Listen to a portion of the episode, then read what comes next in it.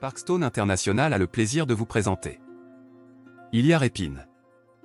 Écrite par Grigory Sternin et Yelena Kirillina. Ilya Repin était le plus doué du groupe que l'on appelait en Russie les ambulants.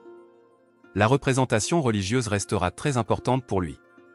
Ses tableaux, qui s'éloignent des contraintes académiques de ses prédécesseurs, sont délicats et offrent une plasticité puissante.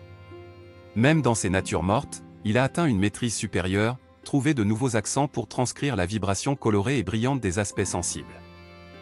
Aucun peintre russe du 19e siècle ne connut de son vivant une notoriété et une reconnaissance semblable à celle dont jouit Ilya Repin.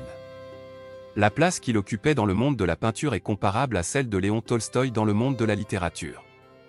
Durant un quart de siècle, chacun de ses nouveaux tableaux était attendu comme un événement et la publication de ses essais, en particulier ceux qu'il écrivit au tournant du siècle, faisait toujours sensation dans les milieux artistiques. Extrêmement sensible aux problèmes sociaux et aux recherches spirituelles de son temps, Répine reprit dans ses œuvres les traits fondamentaux du réalisme russe de la fin du XIXe siècle et contribua à affirmer la place de l'art russe sur la scène culturelle européenne.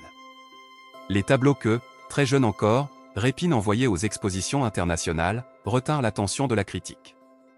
On y vit à juste titre le témoignage d'une quête artistique qui ne pouvait qu'enrichir le mouvement du réalisme critique européen. Lorsque Répine réalisa ses premiers travaux indépendants, il devint évident que la Russie venait d'engendrer un art pénétré d'une profonde conscience civique, étroitement apparenté aux créations des grands réalistes de l'époque, tels Courbet en France, Manzel en Allemagne et Mincaxi en Hongrie. Le monde poétique de Répine possède une intégrité spirituelle particulière non pas malgré, mais grâce à la diversité des objectifs créatifs de l'artiste et à l'ampleur de son approche de la réalité.